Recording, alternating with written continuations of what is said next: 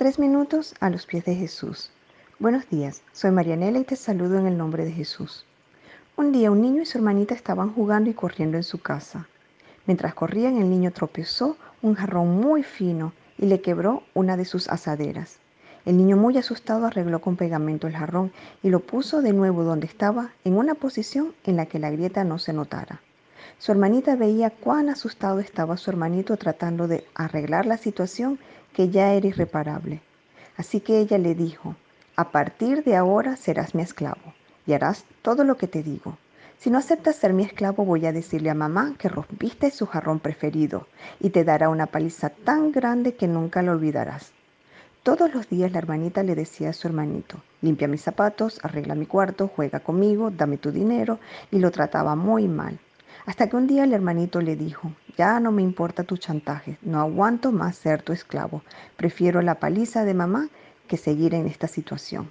Así que el niño fue a su madre y le dijo, mami, siento mucho lo que ha pasado.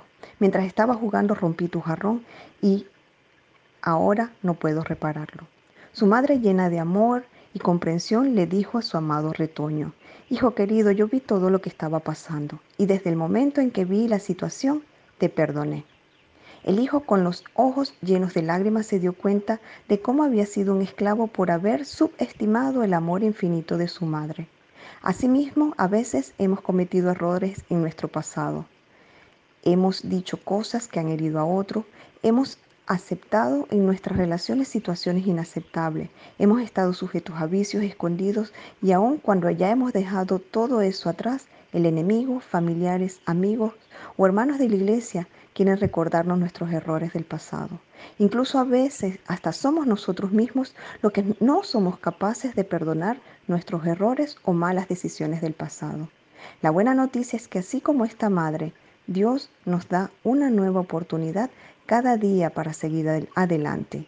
Cristo ya murió en la cruz por nuestros pecados del pasado, del presente, incluso por los pecados del futuro y ya no tienes por qué pecar. Dios nos ha dado herramientas para ello. La Biblia nos dice en Santiago 4 del 7 al 12.